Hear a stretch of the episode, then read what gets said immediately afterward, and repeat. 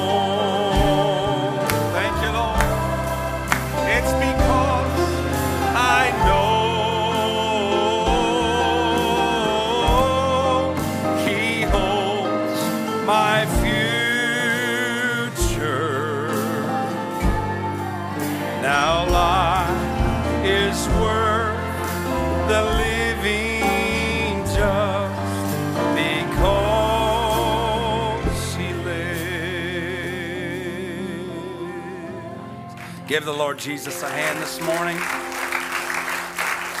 Down from His glory. Is that fine? Ever living store. My God, my God, and Savior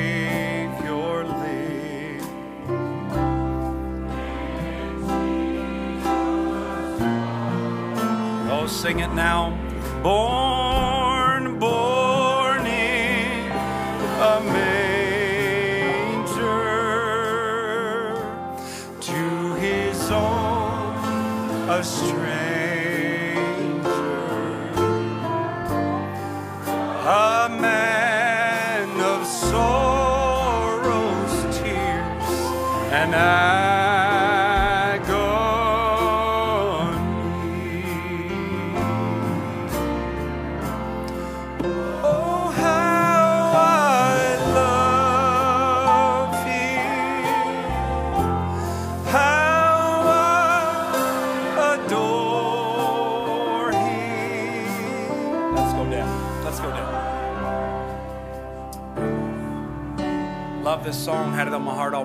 to sing it. Amen. And if I have to bust the windows I'll sing it, and I'll sing it. Let's sing it from the top. I want to go back to the verse.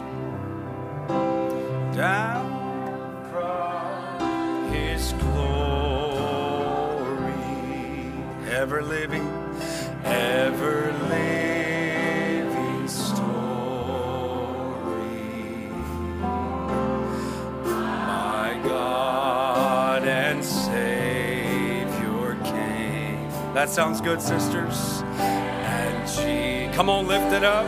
Let me hear you. Oh, born in a manger, born in a manger, to his own, to his own, a stranger, a man of sorrows,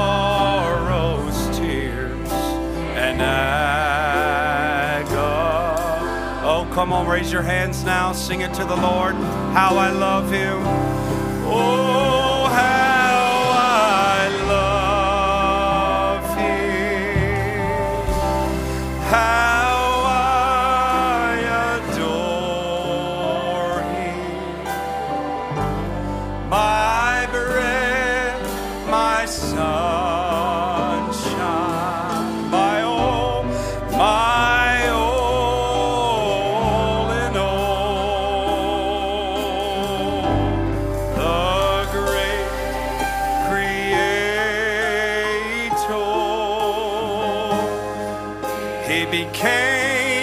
My Savior and all God's fullness dwelleth in Him. Sing a verse now, second verse. Lord, condescension, bringing us, bringing us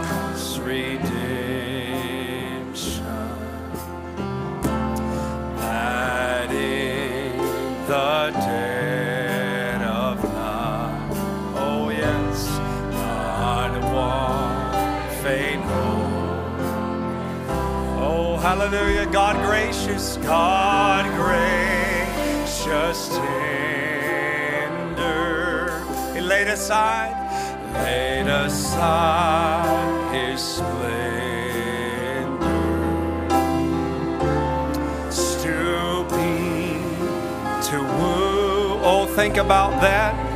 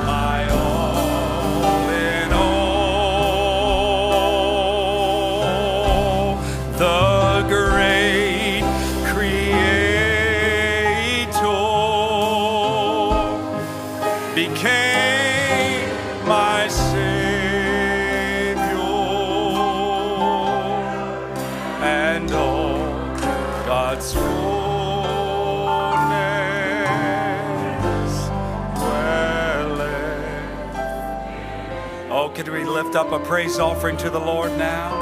Oh, we worship you, Lord Jesus. Oh, give him a good hand clap of praise. Hallelujah. Blessed be your name, O Lord. Brother Luther, we're going to have you come up and take up the offering. I don't see any prayer request up here uh, written down. Maybe someone had something they didn't get time to write. You just want to raise your hand up and say, Here's my need. Represent it by hand. Say, Lord, I'm holding it up for you. I don't see any announcements, anything I'm forgetting. Someone can text me. Brother JD, yes, it's Brother Jason and Sister Addie is sick this morning. Uh, we want to remember them in prayer. Seems like there was Brother Mark Carter also not feeling well. We want to hold him up in prayer. And then we're going to want to say again, welcome to all of our visitors. Good to have Sister Rachel, Brother Joseph, Canada, amen, here with us. My aunt there, Jewel there in the back, and my aunt Connie, both of them. And my girl, man, I'm looking three twins right there, triplets. all of y'all. I didn't see y'all. God bless y'all. Good to have y'all. Brother Jason, uh, DeMar's mom and dad here still with us. Anybody else I'm missing? Amen. Let's just hold those needs up one more time. If you have something, I don't want to forget that. Raise it up before the Lord. Hold that need up as Brother Luther prays over the tithes and offerings also want to remember the Gonzales and the Bowmans are traveling today. Let's pray. Lord, I love you, Jesus. So many times I can look around, where would I be, Father, if you hadn't reached down your hand and found me, Lord? I'm so thankful for that, Father. And I pray for this congregation of believers today, those that are traveling, those that are sick. Father, we heard that Sunday school lesson. Do we come with sincerity and honesty this morning, believing that you will hear? The cry of our hearts, Father. Lord, I would hate to think that I would be insincere and just throw words or thoughts towards your throne. But from my heart this morning, Father, I want to be what you want me to be. I want to commune with you, and I want you to commune with me, Father. I love you. I thank you for these requests of the hands that were lifted up, Father.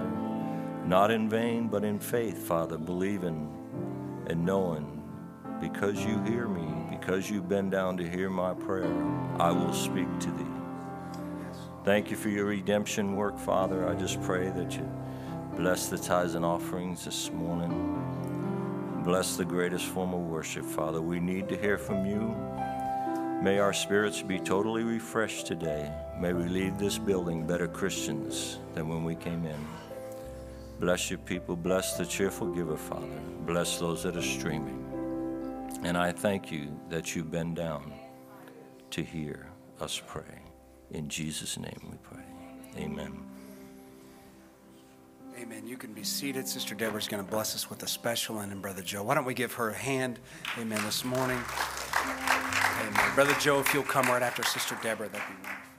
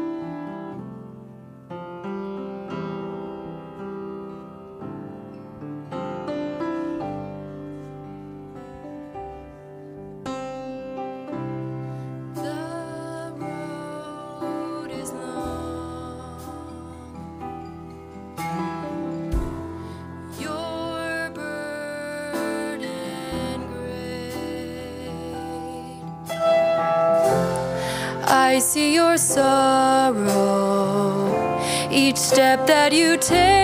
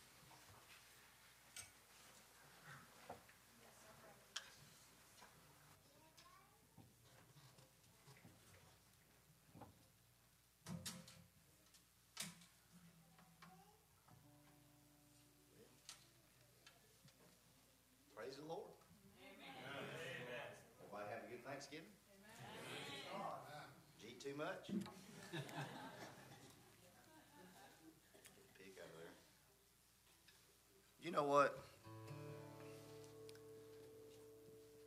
I think the worst thing you can do is not be thankful. The Bible says in Romans, the first chapter, that for when they knew God, they glorified Him not as God, and neither were thankful. I don't want that to be attributed to me. Brother Bram said, everything you do, always stay positive. Let your testimony be positive, no matter what's going on around you. And I want to sing that song, I Got So Much to Thank Him For. I was talking to a fellow the other day. He said, Oh, ain't God good? I said, He's better than I deserve. oh, my. He said, Yes, He is. Sing it D. Well, when I look, y'all help me sing it. Around and see the good things He does for me, I know I'm unworthy of them all. For His blessing He freely gives, I owe my life to him. I've got so much to thank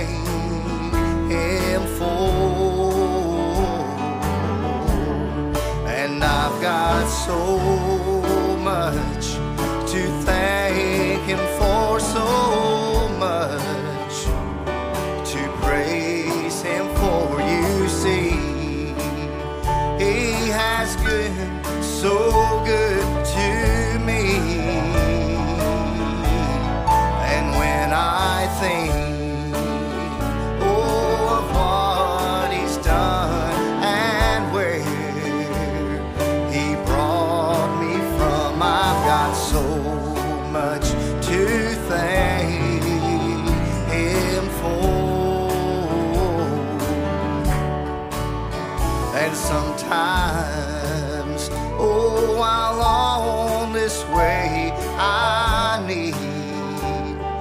to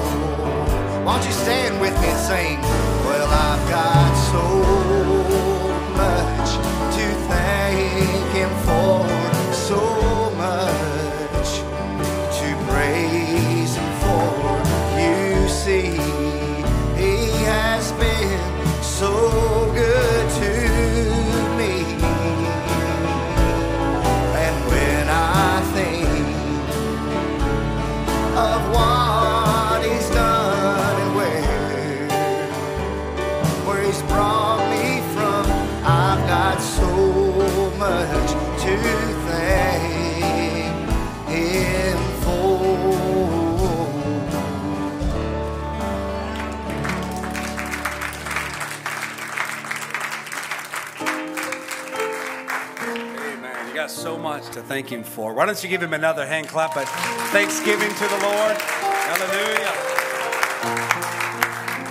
Amen. Got so much to be thankful for, don't we, friends? Don't you feel that way?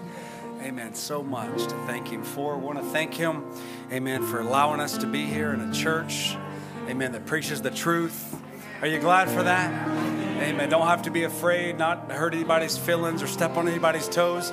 You got a church full of people that says, "Lord, if you gotta, if you gotta put it on, Lord, if you gotta encourage me, rebuke me, challenge me, I'm right here."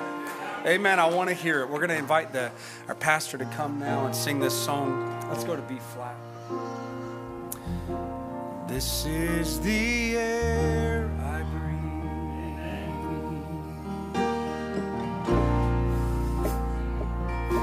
This is the air I breathe.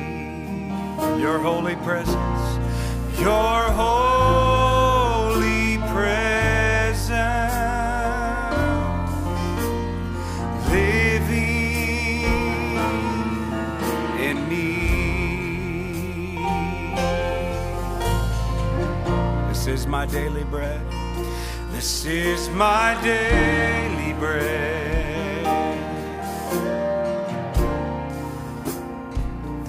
This is my daily bread. your very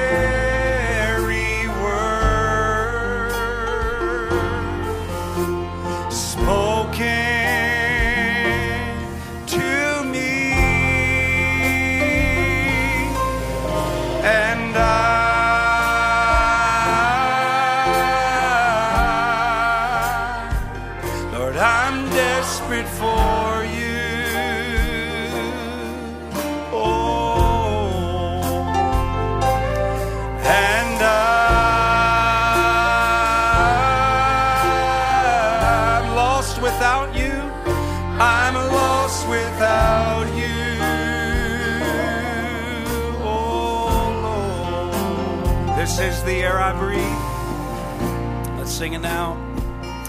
This is the air I breathe.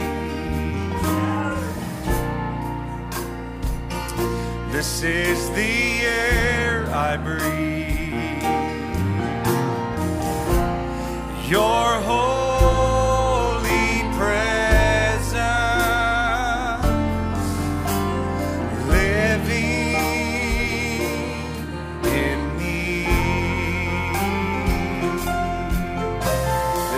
My daily bread. This is my daily bread.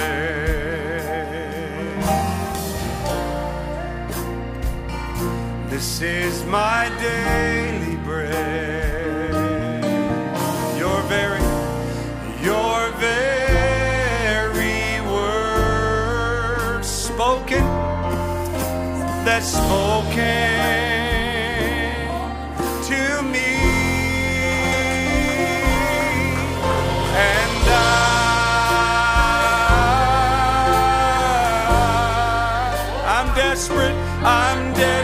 for you. Oh Lord. And I, oh, I'm lost without you. I'm lost without you. Why don't you raise your hands and sing it now? Oh, and I, and I.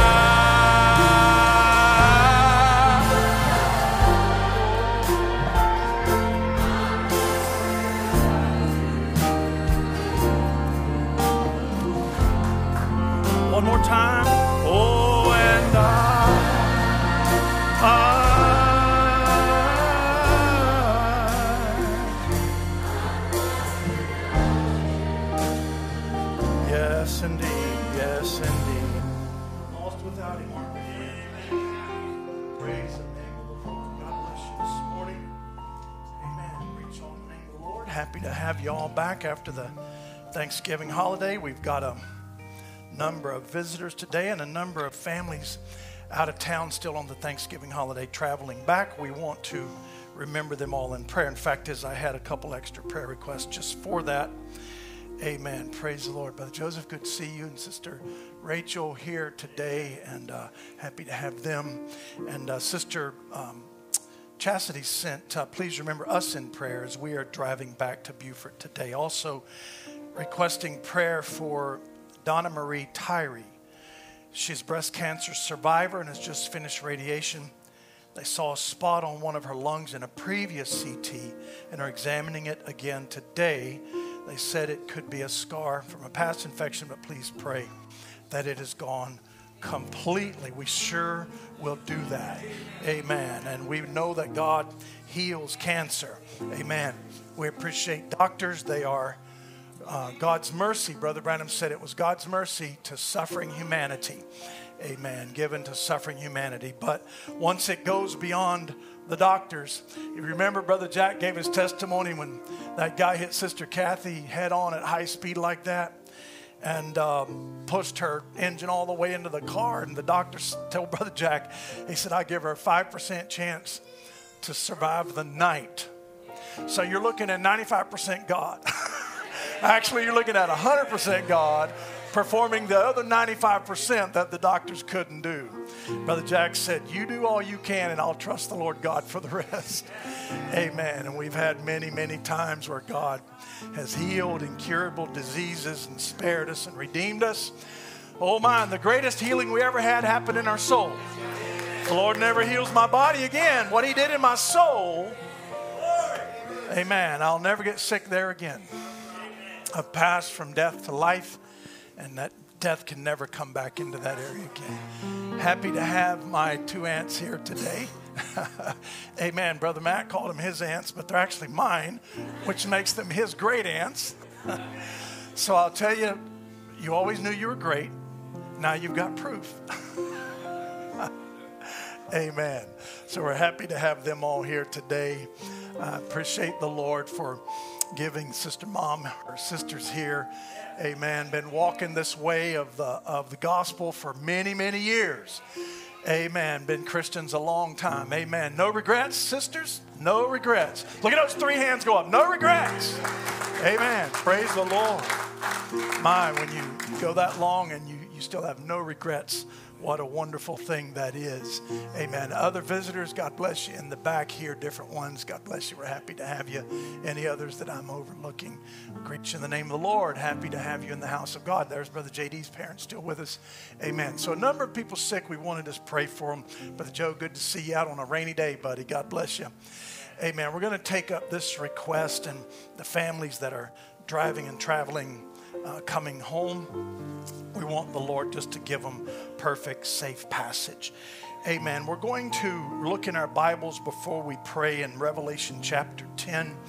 Amen. I want to, by the help of the Lord, continue today.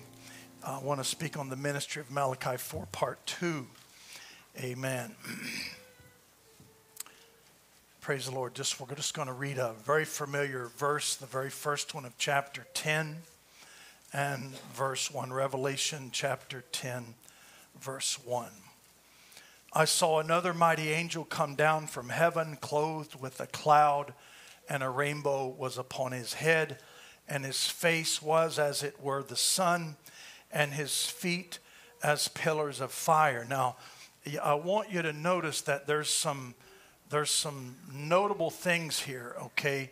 He is he is an angel. He's a mighty angel, all right? He did come down from heaven. He is clothed with a cloud. Amen. There is a rainbow upon his head. Now watch the language switch. And his face was as it were the sun. Not that his face is the sun. It's as the sun. And his feet, not that they're pillars of fire, but they're as pillars of fire. Praise the Lord. Amen. Let's pray. Father, we thank you for your divinely revealed truths today. Lord, I pray that you continue to help me to lay the foundation of this thought, Lord, as we are continuing from last week and we confess that we only got past the foundation or got into the foundation. We'll carry on with that today. There's still a burden of my heart laying forward that I don't think I'll get to today, but that's all right, Lord.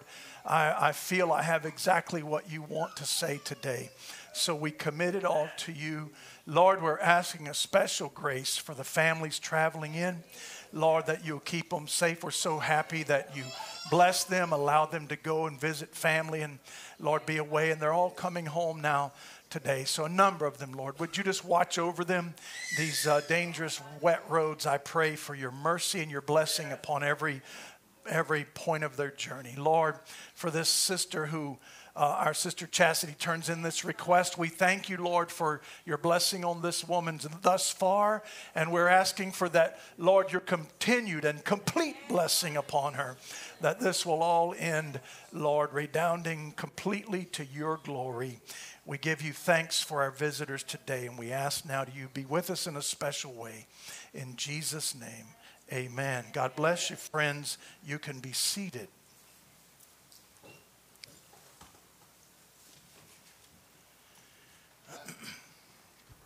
Praise the Lord.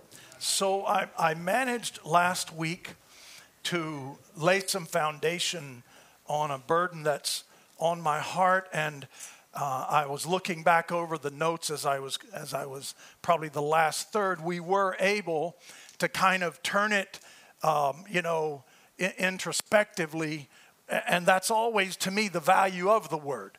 The, the, the preaching doesn't really come just to fill your head full of data.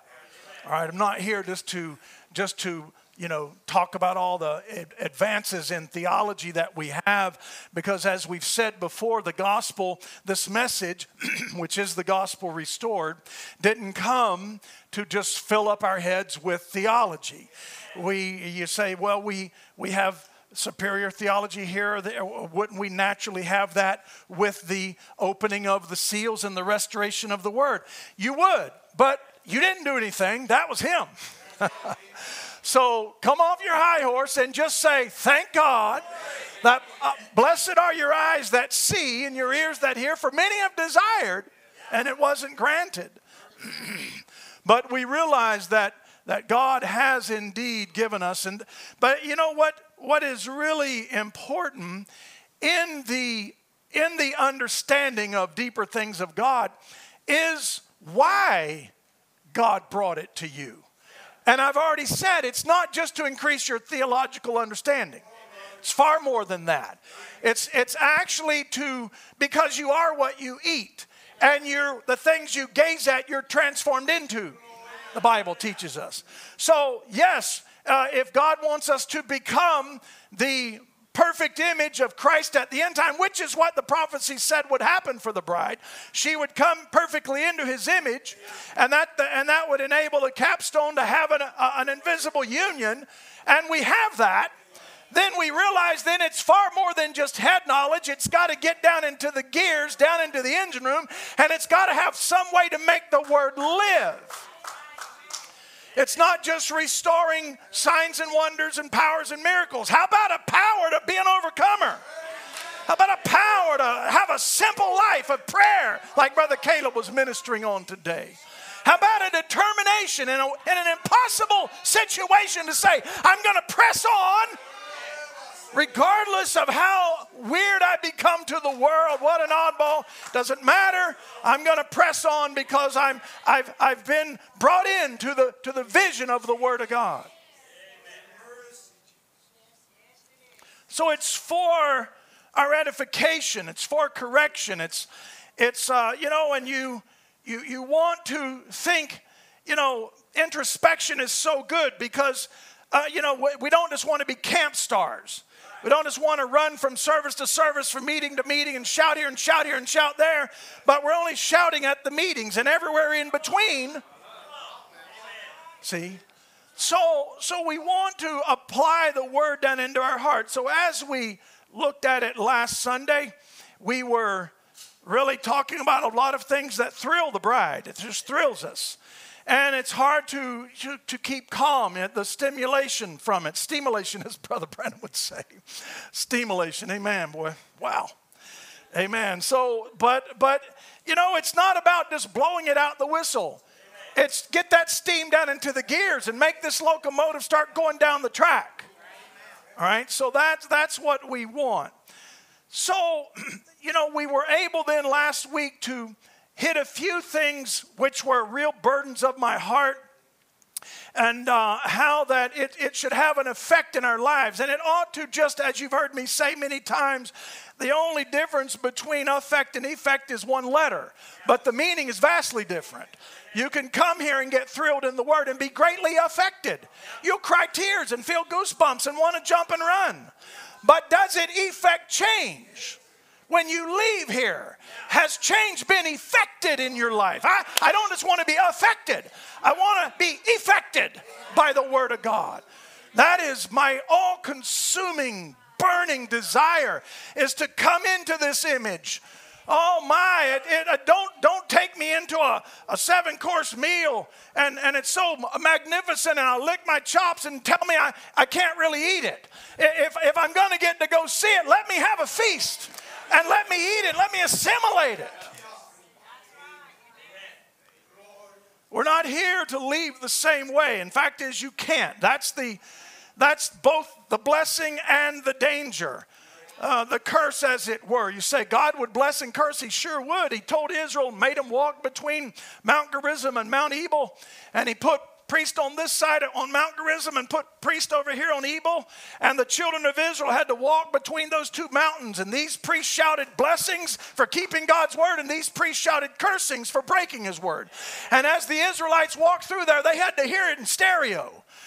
They had to go right through the middle of that and make up. That were you talking about being in the valley of decision. So when you come here to the house of God to hear the word of God, this isn't a place to play. This isn't Disney World. This is this is the valley of decision, and people are gaining eternal life or forfeiting their own mercies. And that's why prophet said you can't leave the same. You will either leave improved, you'll leave better, or you'll leave worse. You'll leave with a deficit. I'm, I don't want a deficit. I want to I want to be a plus. I want to gain. Hallelujah. And the only way you gain, the only way, the only inescapable way is application. You must apply the Word of God. Knowing is half the battle, but knowing is half the battle. Amen. The other side is always application. Interestingly, when we come to this statement in our scripture, and, and so, by the help of God today, I have two great burdens of introspection. I probably will only get to one of them today, and we'll have to save the other one for next time, the Lord willing. It's interesting because that when you see this term, and I saw another mighty angel. All right, so this term, another. Now, ironically, I, I, I when you read the theological, um, what, what will we call it? The, you know, the, the, the, the agreed upon standard among theologians who read this passage that you read today. And you see that it says, another mighty angel. And so we realize that, that the we find that, that their, their problem, this great debate, is over the identity of this angel because, you know, some insist that it's Christ. All right? And, and, and there's a lot of good reasons for that, and even the theologians admit that. But in spite of all the evidence, and there, there's a litany, I could go down the bullet list today, I'm trying to save time. But just by the description alone, you can see that it's Christ. But in spite of all this evidence, the theologians remain unconvinced of something you so freely accept. They remain, by and large, unconvinced. You'll find the ones here and there who suggest it could be, but overwhelmingly, they remain unconvinced because, and it all goes back to a Greek word, because the, the Greek word for another, I saw another mighty angel. One meaning another of the same kind, and the second meaning another of a different kind. So if this angel were Jesus, one theologian postulates, if this angel were Jesus Christ, he would certainly expect to find the second term used. For he would be an angel vastly different from this one blowing trumpets or any other angel in this book for that matter. So, so, it, so they would expect that if it's Jesus, it would have to say an angel of a different kind. But the, but the reason they remain unconvinced that it's Christ is because it uses the Greek word of the same kind. Another angel of the same kind. All right, and so so he says here, he concludes that, that he is the uncreated, eternal, existing Son of God, yet John uses the word that means another of the same kind. So this, ain't this is an angel, not Jesus Christ. And when I started reading that, I just sat back in my chair and I just thought, my goodness, what great things God has opened up to us that here I went I told my wife, I said, Here I am with no formal training in theology. All my training is autodidactic from a child, just studying it myself with no certifications. And yet these men have committed their whole lives to years and years and years, years and years. and yet, here I am and I have a better understanding than they have because this is this is this is the exact misunderstanding that you would have when the mystery of the Godhead is not clear to you. So, so now you've got to get your mind wrapped around the fact today that understanding the Godhead is not just is he one, two, or three, because every one of those human interpretations is an error. See, so he's not one like the oneness. He's not three like the Trinitarians. He's not two like two Lords. See, but but we do find out that the mystery is in expression because God has expressed himself. And therefore his word and he are the same thing. This is just another expression of the same eternal God. See? So Jesus was just another expression. This angel, this this is this is the beauty of you understanding the mystery of the Godhead because to really understand what the seventh seal revealed is in the Godhead, you're a part of it. So now it's not one, two, or three, it's a whole church full, it's a whole nation full, it's a whole world full. This is Christ in you, the hope of glory. This is the great mystery that they miss out on. They haven't understood it since the days of Irenaeus. Brother Branham said that second messenger was the last one to have a clear understanding of the Godhead. And it wasn't restored until our day when it was prophesied to be. So now, so now when we look at the Godhead and we see the plan of redemption, just remember it's you say it's all about him. Well, she is him and he is her. And it's all one expression of God expressing itself down through age. That's why everybody in the Bible is all expressing one goal that God had in his mind before the foundation of the world. Oh my, no wonder it changes our lives because when we hear it, our, our, there's something inside of me that starts lining up to it. And there wasn't enough sin in this flesh to stop that from happening. Hallelujah. There's no birth, no raising, no culture, no mistakes, no failures, not enough devils in hell to stop the inner man from saying amen to every word.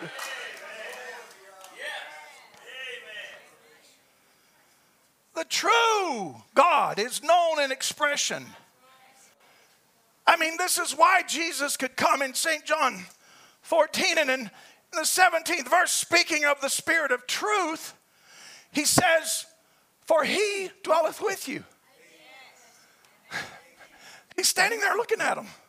The Spirit of, oh Lord, we need the Spirit of truth. Yeah, he's right here. Where's he at? He's dwelling with you. Where? Hello? He's right here. You know, he, he holds up a coin and he says, Whose image and superscription is this? And they said, Oh, that's Caesar. So here they could see the image of Caesar and they couldn't see the image of God. Looking right at him. So he says, The Spirit of truth, for he dwelleth with you and shall be in you. He comes down to the 18th verse I will not leave you comfortless. I will come to you. Verse 20, at that day you shall know that I am in my Father, and ye in me, and I in you.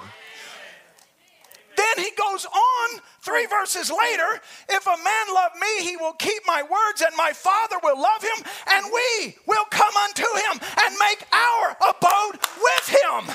This is all about a family, friends. This is all about God expressing himself.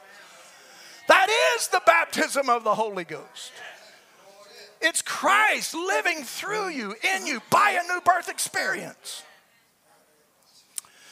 So, a sad misunderstanding of the church is a beautiful reality for the followers of the last day message. And that reality is that, of course, this angel, of course, this angel would be another of the same kind because it's the same God that John saw in chapter 1 seated on the throne. It's the same one Daniel saw as the Ancient of Days. It's the same one living in and through a bride, making her part of God's Godhead. This is why he descended in a cloud. That we read in, in 10, verse, chapter 10, verse 1. And I saw another mighty angel come down from heaven, clothed with a cloud See, this is a living cloud. This you find these references. Give me, uh, Matt. Give me, um, or uh, whoever's running there. Give me Leviticus 16:2. Let's look at three, a few places. Leviticus 16:2, and the Lord said unto Moses, Speak unto Aaron thy brother that he come not at all times in the holy place within the veil before the mercy seat which is upon the ark, that he die not. Look at it. For I will appear in the cloud upon the mercy seat. Daniel chapter 7. All right, Daniel chapter 7, verses 13 and 14. I saw in the night visions, and behold, one like the Son of Man came with the clouds of heaven. Look at this. These are living clouds. I saw in the night visions, and behold, one like the Son of Man came with clouds of heaven and came to the Ancient of Days, and they brought him near before him. And there was given him dominion and glory and a kingdom that all people, nations, it's not hard to tell who this is talking about, and uh, that all people, nations, and languages should serve him. His dominion is an everlasting dominion which shall not pass away. Look at it. And his kingdom, that which shall not be destroyed. His kingdom. You don't have a kingdom unless you've got subjects. Hallelujah. This is the ever increasing kingdom of our Lord and of his Christ. The kingdoms of this earth have become the kingdoms of our Lord and of his Christ. Not two lords, but Christ and his entire family since Genesis to now. From Genesis to Revelation. That's the kingdom, friends, that will never know an end. If you're looking to live forever, you need to be a part of that kingdom. Hebrews 12. Here's another one. Hebrews 12, verse 1. Wherefore, seeing we also are compassed about with so great a cloud of witnesses, let us lay aside every weight. See, now look at the look at the responsibility you take on when you realize that the mighty angel descended clothed with a cloud because you're looking at Christ identified in his body. That's the whole that's the whole descending purpose. He didn't descend to give you more knowledge. He descended down to become you and you become him. And that's the hour we have arrived at. Because that's true. Then let us lay aside every weight and the sin which doth so easily beset us. And let us run with patience the race that is set before us. So it's an admonition. If you would do it automatically, Paul wouldn't have needed to say it.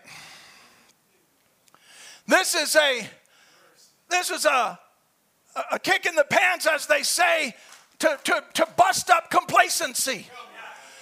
This is, this is an inoculation against the Laodicean flu. I'm here to tell you, COVID is a, is a, is a kindergarten compared to the Laodicea flu. This is under the seventh vial that got released onto men's minds, and it's driving insanity of the world. But there's a cure. There's a remedy. There's an inoculation. Hallelujah. Let us lay aside every weight. Since he came in a cloud, since that represents a family, since you're part of that family, then let us lay aside every weight and the sin which doth so easily beset us. People choose it or they don't. People that believe the message of the hour, not no kidding, they don't have they don't fake believe it, they really do. Still don't lay aside every weight. You're talking about a travesty. Uh, you're talking about a, an injustice against God. To have come down and descended down in his living word and brought you into it and pulled you into the mystery and made you a part of the mystery. And now this one this mystery that wanted to have fellowship with you all along. The mystery was never doctrine, the mystery wanted fellowship. Oh my and to have that happen to you and you're a, you're a fraction of a fraction of a fraction of humanity and then you won't lay aside every weight and sin that beset you and run don't walk skip hop run the race that is set before us It's sad. It's what you want to talk about what what takes sleep at what takes my sleep away at night is people who I know love God and believe this word, but won't do that. Won't do that. Don't let me don't let me get sidetracked. So it all spoke of God in a form connected to humanity, just as the rainbow. He had a rainbow about his head. That means a covenant. Brother I'm saying a covenant angel. And a prophet would go right to the Chinese laundryman. And he said, You go in there, you write your name on a piece of paper. And he rips it right down where you wrote.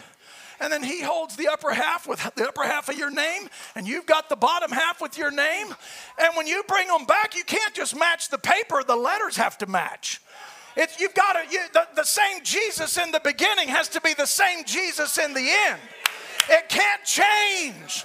Hallelujah. The, the, he's a covenant. He's coming down with the upper half. You've got the lower half. Hallelujah. You're the parties coming down to to match that Mr. Jesus and Mrs. Jesus are the same. Hallelujah.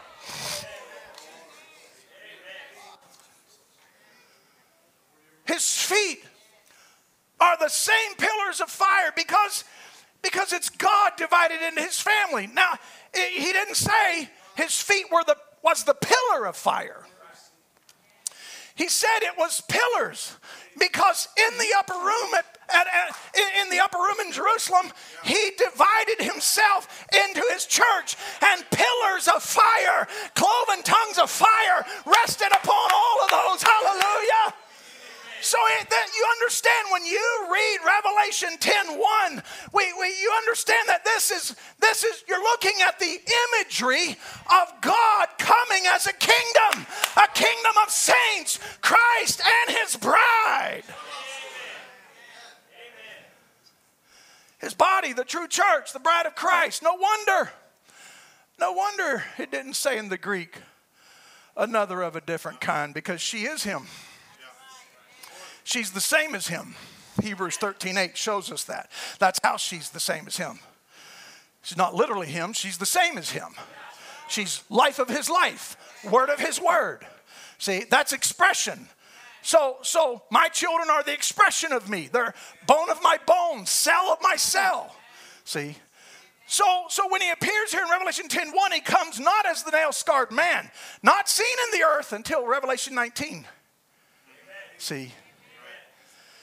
He doesn't come as the nail scarred man that the world is looking for. They finally see that in Revelation 19. But here in Revelation 10, he comes in the form of his word, and by his spirit, he's invisibly united as one in his bride on the earth at the end time. That's prophecy. So, what's happened to us isn't something we made up. It's not something William Branham invented. This is just God sending a messenger with the prophecy to say, now's the time this is going to happen. It's an invisible union. It's invisible to the unregenerate world. To theologians, he's an impenetrable mystery. They only see him as the nail scarred Nazarene. Now, it's not an invisible display. I want to make that clear. It's not an, you're supposed to have it on display. You understand? Let this mind which was in Christ be in you, let it work through you. See, as we already read, lay aside every weight and sin that keeps you from displaying it. Because it's not supposed to be an invisible display. See, it's, it's not an invisible uh, display, but an invisible understanding of how it works. That's what the world don't understand. How, how do we see the word uh, needed for a rapture beyond the, the saved Christians, unwise virgins, saved Christian saints, saints, righteous? How, how, how is it that we see the word needed for a rapture beyond those saved Christians who miss it and end up in a tribulation period? There is only one viable answer the gene of God in election. They don't see the mystery of the mighty God unveiled, multiplied in the form of his family. They don't, they, they, they, they you know, we, we become more and more of an oddball. How do we, how, why are we going so much further away from being politically correct? And every day we get further away from it. I, am just, I'm just want to, I just want to remind the world, I, I, he didn't change. I don't change. His word don't change. If, if there's distance coming between me and the world, it's because the world's backsliding and I ain't going. I ain't going. I'm moving on up. Hallelujah. I'm going up higher. I'm not even looking. I don't. This world is not my home. I'm. It will be, but it's not my home now. Hallelujah. So the Word made flesh in the earth. Again, this is the mystery of the Son of Man. This is the final voice to the final age. In fact, the only version of Jesus the world will see before the end. They look to see him, they won't. This is the bride form of his word made flesh, invisibly united to Christ. She, the same as him, is the only form of Christ they will see before it's too late. So, and I saw another mighty angel come down from heaven, clothed with a cloud. A rainbow was about his head. His face was as it were the sun. How beautiful. His face was as it were the sun. Now, watch this, because Brother Branham reminds us how that they had to put a veil over the face of Moses because they couldn't, the, the, the, glory was just too much. They couldn't gaze at it, see. And so, and, and then Jesus, when, when Jesus was transfigured, he, he glistened. He was transfigured right before them, and his, his, whole, his whole body looked like the blazing sun. So it shouldn't surprise us when Moses was like that and Jesus was like that, and I say to you that he descended down in the image of, it, of Christ and his family united, it shouldn't surprise you that his face is as it were the sun, no more than pillars of fire, or clothed in a cloud, or have a rainbow about his head. My. So it's all like the other notable descriptions, it's all God manifesting in his family.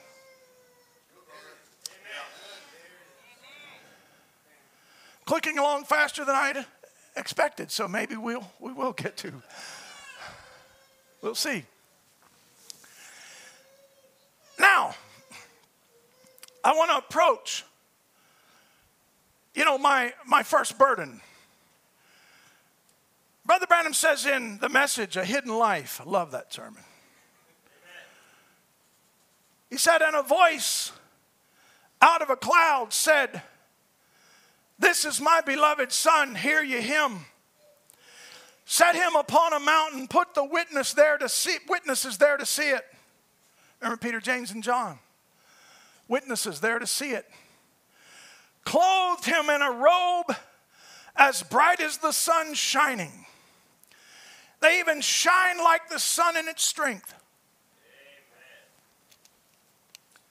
And God spoke out and said, This is my beloved Son, hear ye him. Now, this is going to turn a corner and it's going to hit you square between the eyes. This is about adoption of the whole this you're looking at the process for adopting the whole family. This is what's going to this is the same process that you're going to have to go through and to, to operate the prophecy that God has for you to operate. So he says, This is my beloved son, hear ye him, set upon a mountain, put the witnesses there to see it, clothe him with a robe as bright as the sun shining. They even shine like the sun in its strength. God spoke out, This is my beloved son, hear ye him.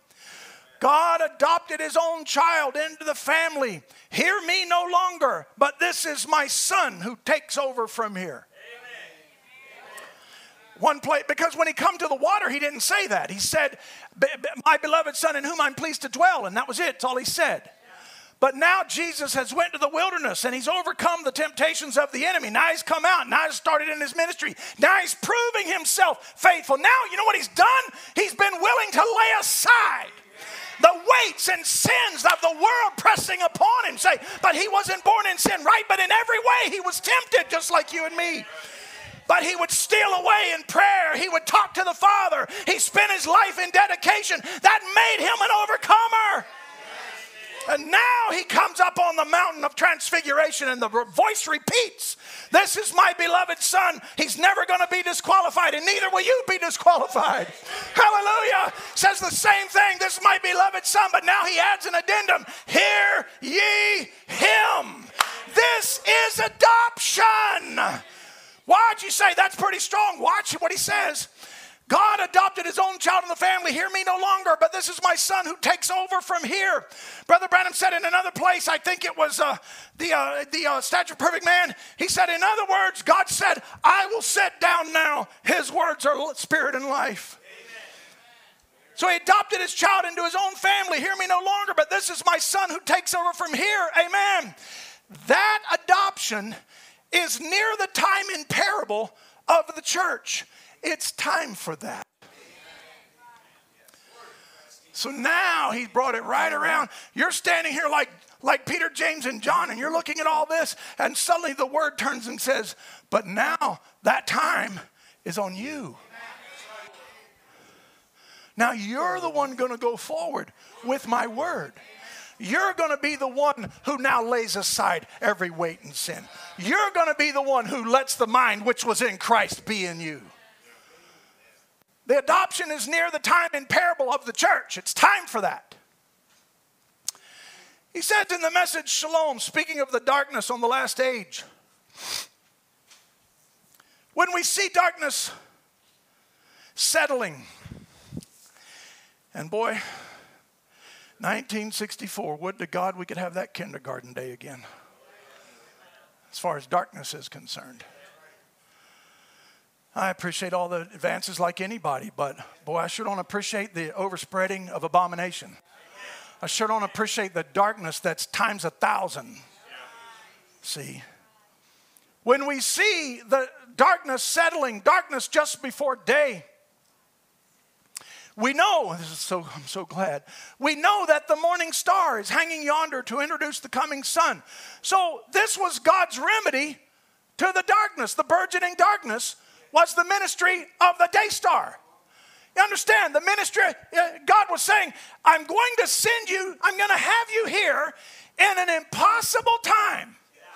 I'm even going to finish up with my prophet. I'm going to take him home, and you're going to go all the way to 77 and beyond. A time so dark a prophet couldn't even see and thought nobody could survive it. You're going to go to 87 and 97 and 07 and 17, and here we are today coming to the end of 22 and it's more, it's, it's so in dark, it's impossibly dark. It's impossibly dark. But here's the, the ministry of the morning star. To do what? It's you're, you're, you're, you're the final voice to the final age. Because it's it's that's when the morning star shines. Bad news. It had to be this evil for you to shine. And the way this works, the way the machinery works, this thing's geared, is it's got to get worse and worse for you to get brighter and brighter. Say, Lord, I want to run. There's nowhere to run. As I've said to you before, there's no way out but up. Hallelujah. There's no way out but up. You might as well fight. You might as well buckle down. You might as well take it seriously because you ain't getting out of here. Hallelujah. It's going, it's the going in between. So, you know, I, I, I don't want to take the time to, to read about it, or even I was, I was going to put up the pictures, but it would sidetrack me, and I'm not really preaching about that. I, I found a curious thing that never, I never caught before, and Brother Branham preached um, modern events made clear by prophecy. Brother Branham really didn't talk about the politics and political you know, he, there was times we talked about, you know, what's going on in, in Khrushchev and Castro and Washington and Eisenhower and this one and that one and the Rome, the Vatican and, you know, what's happening. But, but in, in, in this epic sermon, modern events made clear in prophecy, one of his last sermons, he says to that audience, if I never see you again, and he never would. He's days away from going home. And in there, what he took up was the, the religious world in prophecy. And he showed in the Bible everything that the modern Christian church was to be and said, Now look out, you see it, right? It's described. It's all tables full of vomit. It's harlot daughters following a whore system. That's scripture words, not me. Don't, don't, don't cancel me. I'm only quoting your scripture words. She was a harlot. She was a whore and she had harlot daughters. And they meet under names of blasphemy. See? So, so, we, so we find out then that, that we come to this time, and, and so I'm not here to really talk about, I don't really have to come up here and be a news reporter, thank God. I don't have to be a news reporter because you see the same filth that I see. And I, I was just looking at, at two particular articles, and I only used these two. I could have used 200. Because every day you open the news, there's five more that you cannot believe is happening. And 10 years ago only, it would have been unthinkable. One is a California early childhood teacher. She's, she's teaching preschoolers. Teacher admits to using what she calls a gender unicorn to instruct three and four year olds on sexual attraction. And the teachers' union is supporting her. I've said for years public schools are no place for a child of God and their children. There's too many other alternatives that, that are out there available to you. Three and four year olds, she uses this gender unicorn, I, it, and she's got, I don't even want to describe it. It's obscene, it's vulgar, nasty, filthy and, and her herself a transsexual, a, a transgender who had the, who had the, the change. You don't really change, you just get surgery for nothing. Now, this is what they're teaching, how they're teaching preschoolers on sexual attraction so that they understand that if a, a little boy feels like he likes another little boy, then at three and four years old, he can get instructed how that he's probably homosexual. And his parents can get counseling on how to nurture him. You say, Brother Jason, that is that makes me cringe. Yeah, it does. But it's here's here's the sad part. I'm only reading you headlines. I'm only reading you headlines. The world has become so desensitized to this. Another young girl, she says, Here's the headline My high school punished me, and they did. They suspended her and, and wanted to make her go to counseling. My high school punished me for saying male students shouldn't be allowed to watch me undress in my locker room. She's 14. And there's boys who woke up on Monday and said, I think I'm a girl. And now they get to go in to the locker rooms of the girls at 14. Send your kids to those hellholes if you want, but I'm to tell you what. It is, it, is, it is one of the most highest forms of child abuse known to God and man. Now, I'm so grossed out, I want to move on. I want to say this. So now, that's a modern event made clear in prophecy. This book said that would happen, and it's happening. I was sitting in a barber shop where I've been going for years, and conversation come up, and I just and and you know Jim, he has great respect for me, not as much as I'd like for him to have all the time, but but he, he's he's got a good heart, and I I don't hesitate to talk to him and witness to him, and I'll, it don't matter if there's four or five guys in there. I'll start talking about the Lord. And they all, they all know I'm a sheriff's department chaplain and a pastor, and they, so there's like, okay, the pastor's going to start preaching. And I do. and And, and, because I just wait for the conversation to come up about, you know, the craziness in the world. And that's my little open door to say, look, there's not, it doesn't matter. Name, just name, pick up a topic. Doesn't matter which one you want. You want to talk about religion. You want to talk about politics. You want to talk about the environment. You want to talk about science and education, technology. You want to talk about social fabrics. You want to talk about social trends. You want to talk about whatever, uh, war, uh, threat, monetary system. Doesn't matter. I will take you in this, in this book and I will show you that everything you're questioning was supposed to be exactly what you see. And just pick a topic, any topic, I don't care, we can prove it. God knew it would be this impossible. I'm here to tell you something, friends. As I was saying to you earlier, you better pick up your sword and fight because nobody's getting out of here alive. Absolutely nobody. Those who are alive and remain to the coming of the Lord will have to actually be changed in a moment in the twinkling of an eye. And you know something? That'll have to start with a spiritual death first. Nobody's getting out of here alive. You're going to have to die one way or another. I just say, Lord God, take my life and give me Jesus. In the morning when I rise, give me Jesus. Hallelujah.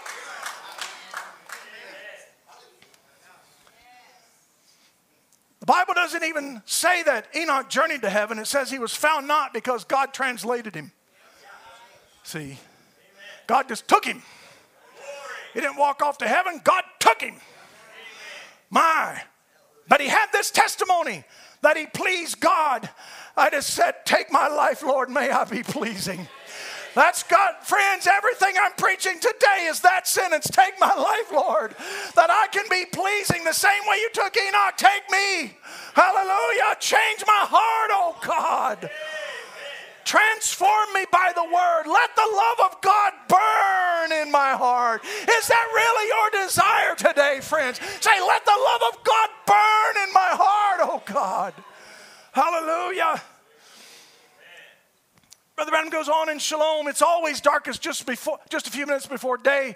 The blackout comes, the moon fails to shine. The darkest day, the darkest before day is because the light is pressing the darkness. Isn't that interesting? We know that's true. Hunters know that. But the morning star comes out and says, Good morning. Peace. Shalom. Lord, the world, good morning. But Lord, the sin, and, and it's crazy. And if you only knew, peace, shalom, good morning. It's all, it's all good. I'm in control. Hallelujah. Good morning, shalom. Arise, shine, for the light has come to you. I love how a prophet amplifies that. The light has come to you. Arise, shine. The light has come to you. It could have went to anyone else. It came to you. Say, I don't feel worthy. It came to you. I don't know how this happened. I neither do I, but it came to me. It came to you. Hallelujah. The light vindicated again God's word so that you can see God manifested in his promise of the light of the day. That's why it did it. It vindicated, light vindicated again God's word so that you can see God manifested in his promise of the light of the day or the word given to this age. See, these promises that's made for this day, these promises that was said by the prophets and by Jesus himself in this day, God in sundry times, Hebrews 1, we all know it. Give me Hebrews chapter 1, G. Hebrews chapter 1 and verse 1. This is very familiar reading to us. God, who at sundry times and in divers manners spake in times past unto the fathers by the prophets. All right? In other words, God who at sundry times, God who at different times, the Holman reads it, God who at different times, at God singular, who at different times and in different ways spake in time past unto the fathers by the prophet. So it didn't matter if it was Jehovah talking to Abraham or Jesus talking to Matthew. It didn't matter if it was if it was Christ talking to to to the devil in the wilderness Or he's talking to Paul, saying, Paul, Saul, Saul, why persecutest thou me? And it's the same God when Paul says to you, Let this mind which was in Christ, the one that's come in me, now let it come in you. It came from him, it came to me, now I'm giving it to you. And that's what a prophet had happened to him in this day under a restoration. The spiritual pattern is always in that kind of a promise. See, that, that's, that's really, you're looking at, in Hebrews 1 1, you're looking at a pattern. Dr. Zodhiates uses this word sundry, meaning many parts. God who in sundry times. He, Zodhiates says it like this sundry, many parts, incremental and progressive manner in which God disclosed himself up until the appearance of the sun. It was fragmentary, piece by piece. So the one God expressed himself through the Old Testament in incremental, in a progressive manner, all the way up until Jesus was the embodiment of all of the progressions, of all of the increments. Now, listen, friends, the beauty of that is, is there's not one, not one in that Old Testament who lived their increment perfectly. Not one of them. Abraham doubted, ran off to Egypt, backslid. Moses got angry, lost his temper, and smoked Christ twice. David lied, killed, and committed adultery. I mean, come on, friend. Look, at don't let's not even talk about Solomon or Jacob. My goodness, but do you realize that when Jesus came, the fulfillment, all those increments became perfected? And when he arose, they arose. Hallelujah. Do you, do you have that same hope for yourself coming up to the end time? Say, I'm not, might not be living my part out right, but when he comes, I'll be like him. Hallelujah.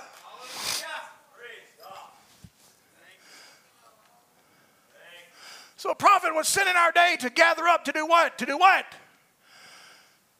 To repair all the many parts of the word that had been skewed, that had been violated and fractured and split and shifted and torn and reversed and flipped. All the parts of the of Christ, what it meant for Christ to be living in you the hope of glory. And for 2,000 years, all the parts got skewed around by denominational ideas. So, so, so, so down through the ages, listen, it, it wasn't, it wasn't the scriptures that varied. It was the interpretation varied in the lives of the church. Luther saw to it, Zwingli, Cal- Knox, Calvin, uh, Huss, they saw to it that the word, nobody could change the word. They got a hold of it and, and, and sometimes lost their life making sure you got an accurate Bible. It was never the word that got skewed, not the scriptures, but the interpretation of the scriptures in the lives of the people. And that's what he restored. A prophet came back to bring back the right interpretation. And the only way that could happen is to unlock all the mysteries and fix all of the doctrine and fix all of the teaching so that then a bride could eat thoroughbred food and become a thoroughbred bride. Hallelujah. Their standards varied, mostly backsliding in the church, and that was from the top down. And thus the power of God declined. It had to. So, a great promise of God is that at the end time, He would restore the original word to restore the original interpretation. He would have ladies again. And right in a time when coming up under the fifth trumpet, they, they started to decline and, and, and, and coming right into the turn of the century, and, and the woes are about to start, and the, the fifth trumpet and the fifth vial, and then it's gonna, from there, it's gonna go to the sixth to bring on World War II, and the whole thing is, is moving in prophecy. And, and women come in in 1912 for the first time and start bobbing their hair. It was never done in the Christian church. Women died because they wouldn't cut their hair. And so, and, and the Bible says that that of those scorpions came out and the, the lid was torn from hell and, the, and, and, and, and an angel descends from heaven that, that has the key to the bottomless pit. And Brother Branham ties that right back to Isaiah 14. How art thou fallen from heaven, O Lucifer, son of the morning? So we can see who was given the key. We can see who unlocked the bottomless pit. And Satan is now given some more extra power to start bringing on the end time. Hallelujah. And says that they got stings and they'll torment the women. They got long hair. Brother Branham said, like one preacher said to him, he, he was looking at these long haired boys. And he, and he said, an old time preacher, old Pentecostal preacher, where they really knew how a boy ought to look and how a lady ought to look. And he said, an old timer stepped up to him and said, Brother Billy said he's got hair like women should have.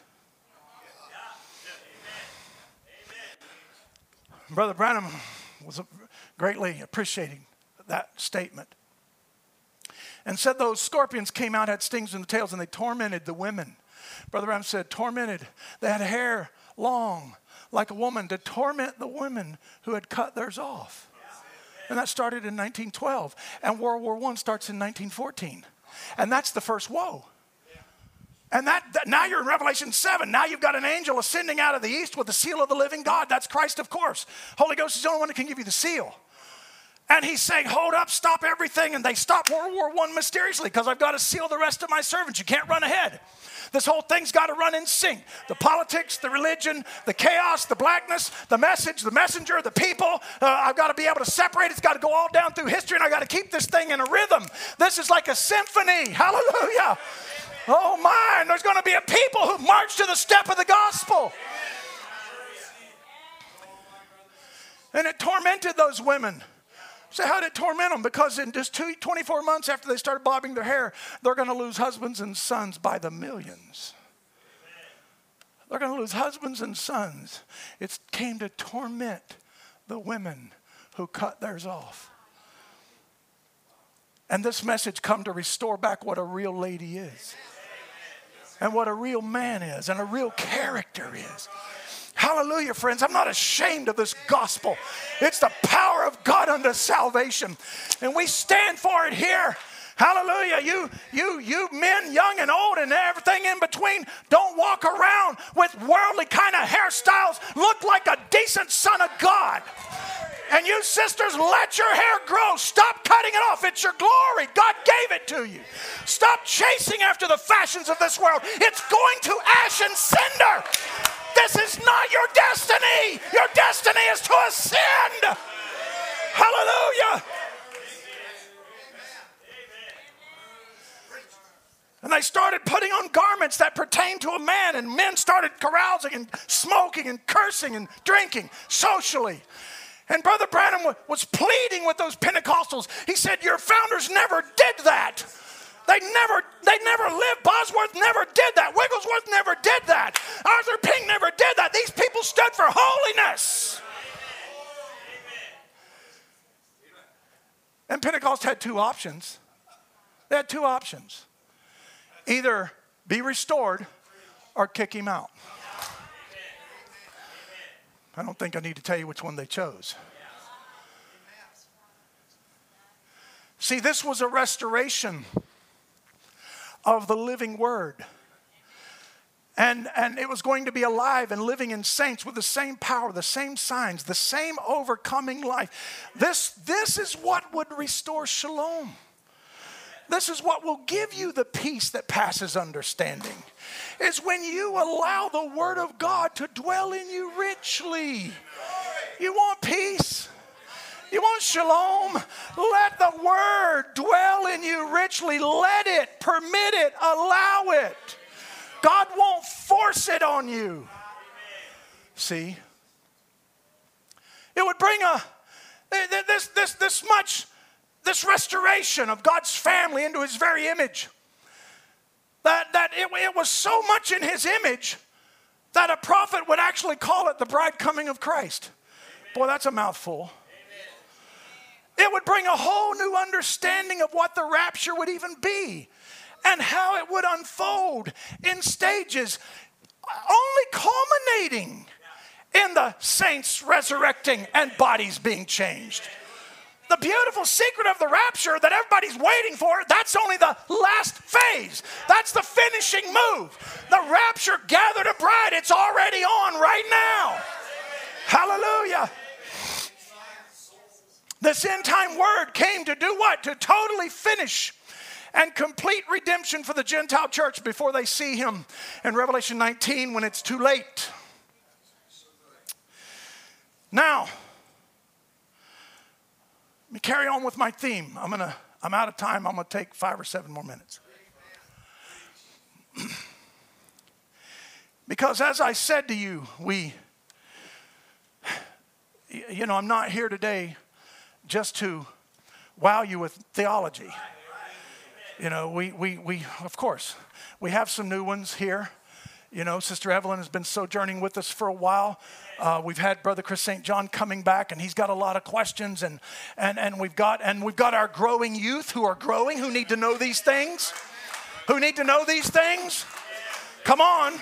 Let me tell you something, parents. I'm going to need your help for sure.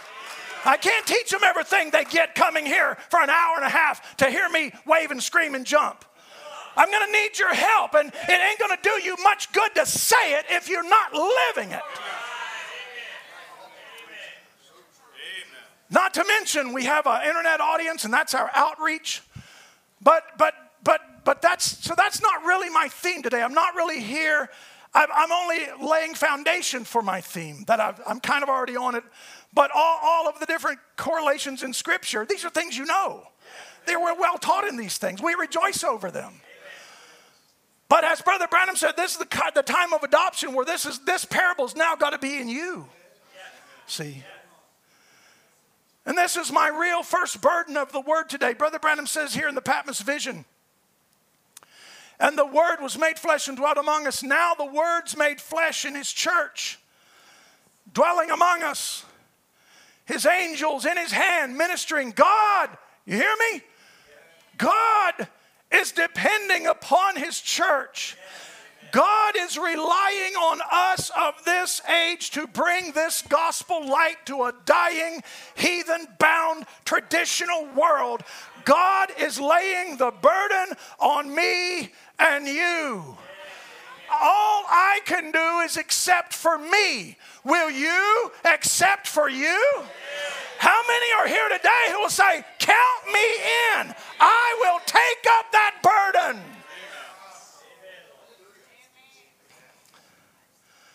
Jowett says, Jowett makes this statement, brilliant statement. He says, Evil. Now listen, I'm going to read you this and I'm going to make a few comments and we're going to hit pause and I'll finish it next time. Still got you? You didn't take off and go to Walmart on me or anything, did you? You still here? All right. Evil never surrenders its hold without a sore fight.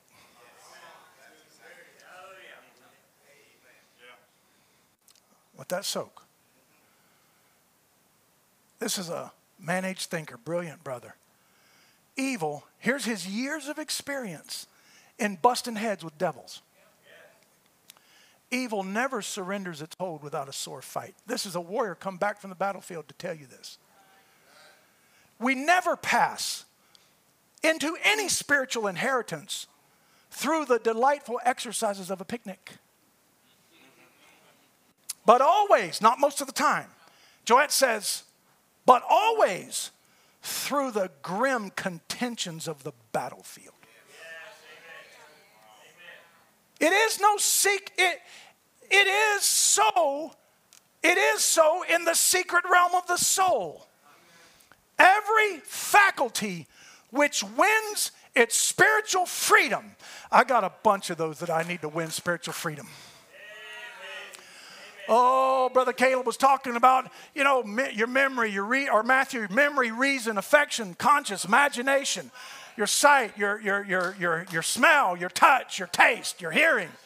All of these things that make up your flesh, those 10 inlets and outlets. That's how Satan finds access to you and poisons you. See?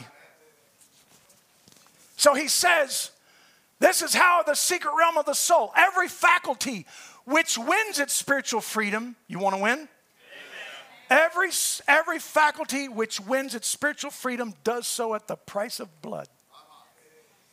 Apollyon is not put to flight by a courteous request.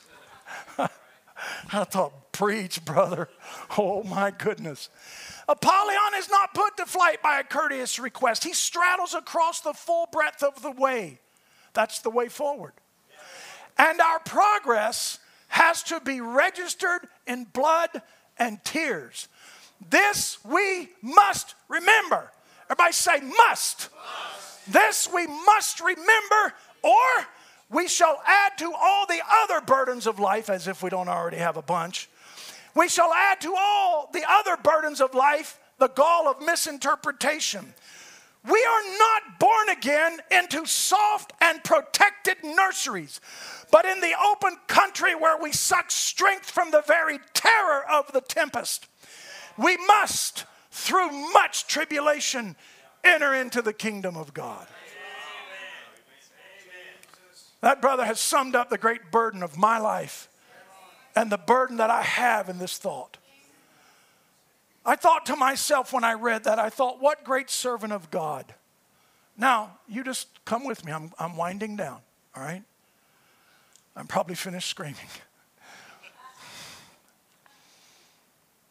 what great servant, ask yourself with me, what great servant of God was ever able to do exploits in the power of the Holy Ghost who did not first reach that event through the rigors required for a spiritual life and operational power.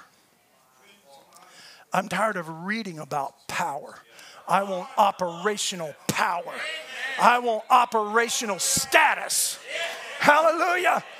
The people of the last day who know their God will do great exploits. I'm not interested in just hearing about power. I want operational status. Hallelujah. Not one of them you could name in the Bible achieve that.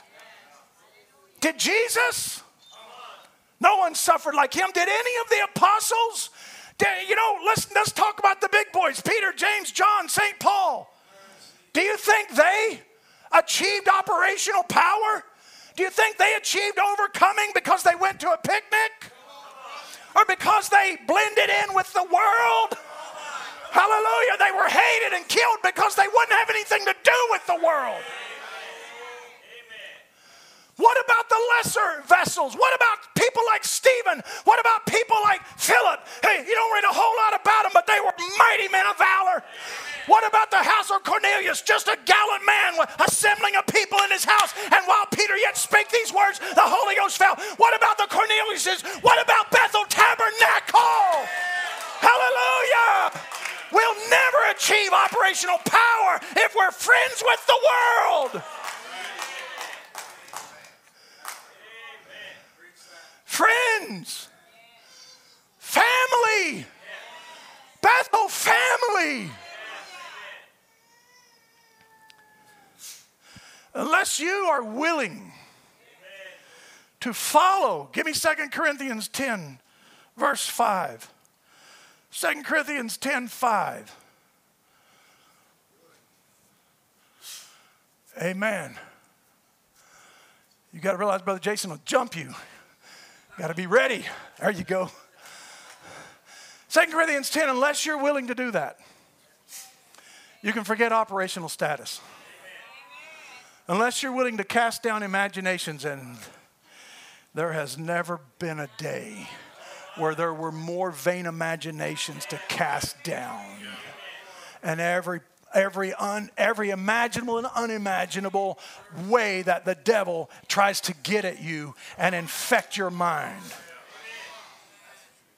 He'll come right in and try to entice you sitting in church. He'll try to entice you playing a tape. He'll try to entice you reading your Bible. He's not afraid of that. He, he doesn't care if you go to church. He doesn't care how religious you are. Brother Ram said he doesn't even care how right you are in your doctrine because he knows a great military secret. He knows that if you miss the new birth, you won't come up anyway and he'll still win. Unless you're willing to follow 2 Corinthians 10:5, casting down imaginations, and every high thing that exalteth itself against the knowledge of God and bring into captivity every thought to the obedience of Christ. Let me tell you something, friends. You need to have a sure and steadfast revelation given to you by Jesus Christ that this message is the rapture message. And there's no there's no wiggle room in that. There's no questioning that. If you want to have rapturing faith, you're going to have to have a rapturing word. And if you want a rapturing word, you're going to have to talk about a prophet. I'm sorry that that offends the world, but he only gives that kind of revelation to his prophets. And it can't be somebody who just says they are, it's got to be vindicated. Colossians 3 17, Josh. You got to be willing to do this, friends. If you're not willing to do what Paul is saying here, you're never going to know operational status. Colossians 3:17. Amen. Amen. Told you to be ready. Amen. Colossians 3:17. And whatsoever you do in word or deed. It's amazing how many deeds and words, how many deeds we do that you really can't say in the name of Jesus.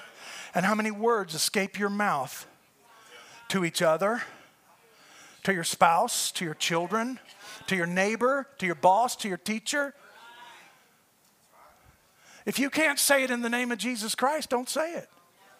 If you can't do it, in word or deed. If you can't do that and pronounce the name of Jesus upon it, Paul is saying, don't do that.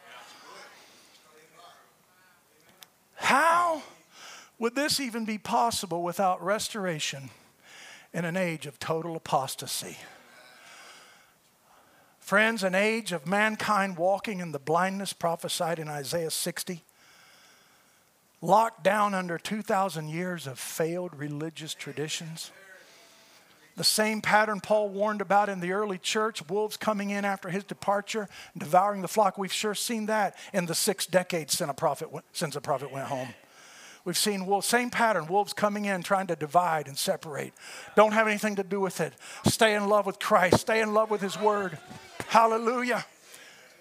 Great movements in the ages of the church began, we know that by history, by gallant warriors of the faith only to see them devolve into shameful organizations built on creeds and ideas of fallen angels after the departure of the original founder. That is historically incontrovertible.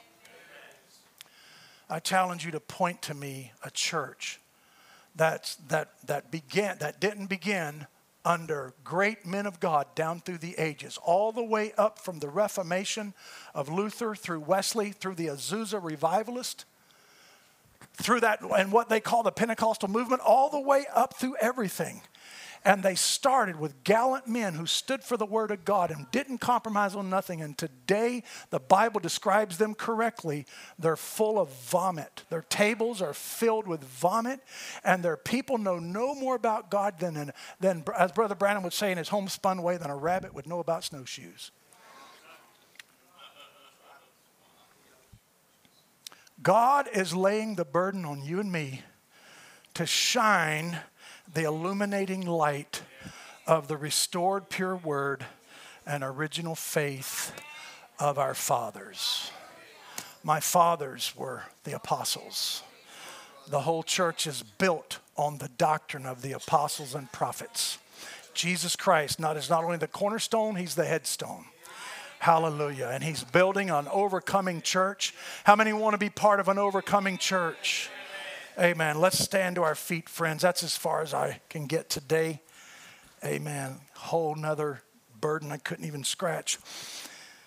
Amen. Come, Brother Matt, bring your team and Amen. Let's let's bow our heads over the building. I wonder if just before we sing and let you go out the door, I promise you that sinful world will be waiting on you. You don't got to worry. It ain't going nowhere. Let's linger a few minutes here in the presence of God. Bow your heads with me all over the building and just play something as you choose, son. Father, I thank you, first of all, that I was able to get to this concluding point today, right at the point of my notes where I drew a line and said, From here on, it'll be part three. And you hit it right on the head. I thank you for that. I thank you, Lord God, for your word.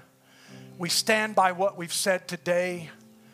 We believe we can prove it by the Bible. I can prove it in history. I can prove it, Lord. And but Father, I I, I rather suppose that everybody under the sound of my voice today that was live in this building or out across the internet in our outreach or, or, or, or, or listening on archive, I don't think any reasonable person could deny the points that were made today. It's just too clear. It's too incontrovertible. It's too unchallengeable in the scriptures. Lord, we love you for this great word that you've given us this day.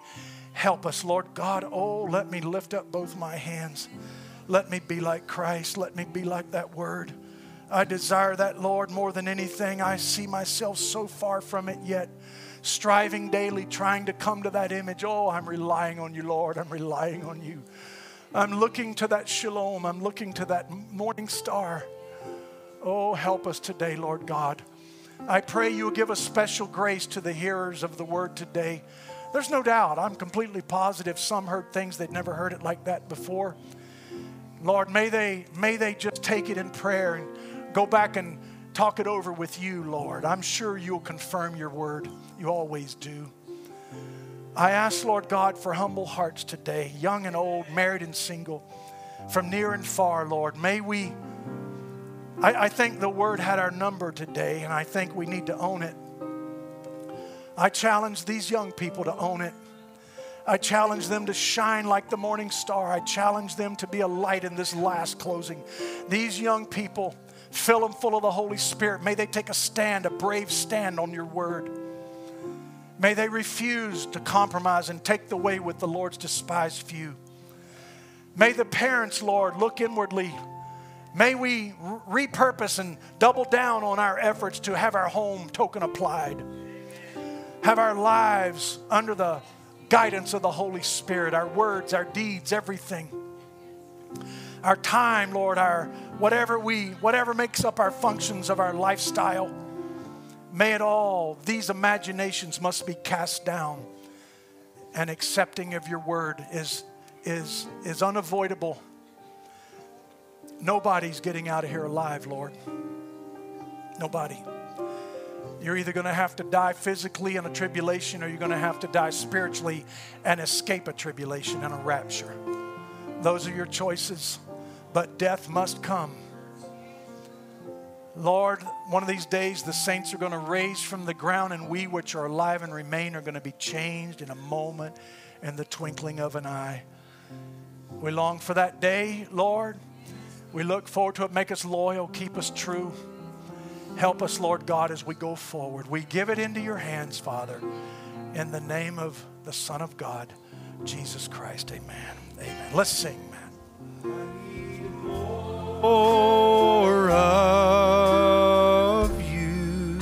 Hallelujah. Lord, that's the way it's got to be. Oh, Lift it up oh, now. I need more of you. Till there's no room left in me. All those wasted hours and minutes. Oh, there's a bunch of them. They're yours, They're yours now, Lord. From the start to the finish. I need- I need more I need more. of you in me. Isn't that beautiful? Oh, I need more of you. Oh, lift up those voices, friends. Lord, that's the way it's It's got to to be. That's the way it's got to be. I need more, More of more you until till there's no room, No room. left in me.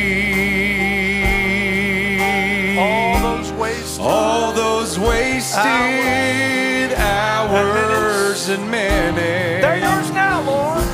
They're yours now. Right now. From the start to the finish, I need more Yes. of you Oh, that's beautiful, friends. My, you're singing good. in me. Keep it going now. Lift up those beautiful voices. You're all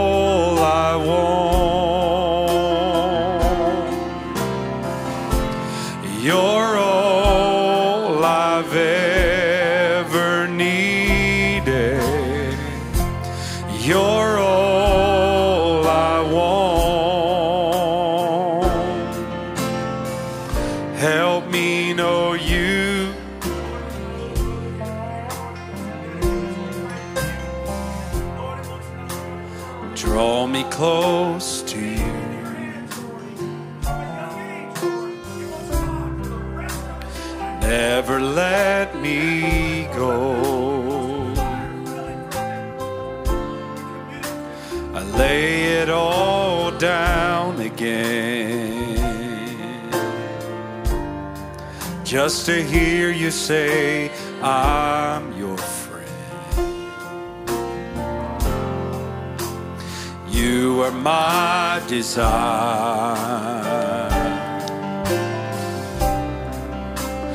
No one else will do. Nothing else could take your place. Cause nothing else can take your place. Is that how you feel, friends? From the bottom of your heart? To feel the warmth of your embrace. Say, help me. Help me, Lord. Help me find the way. Bring me back to you. Oh, here we go. You're all.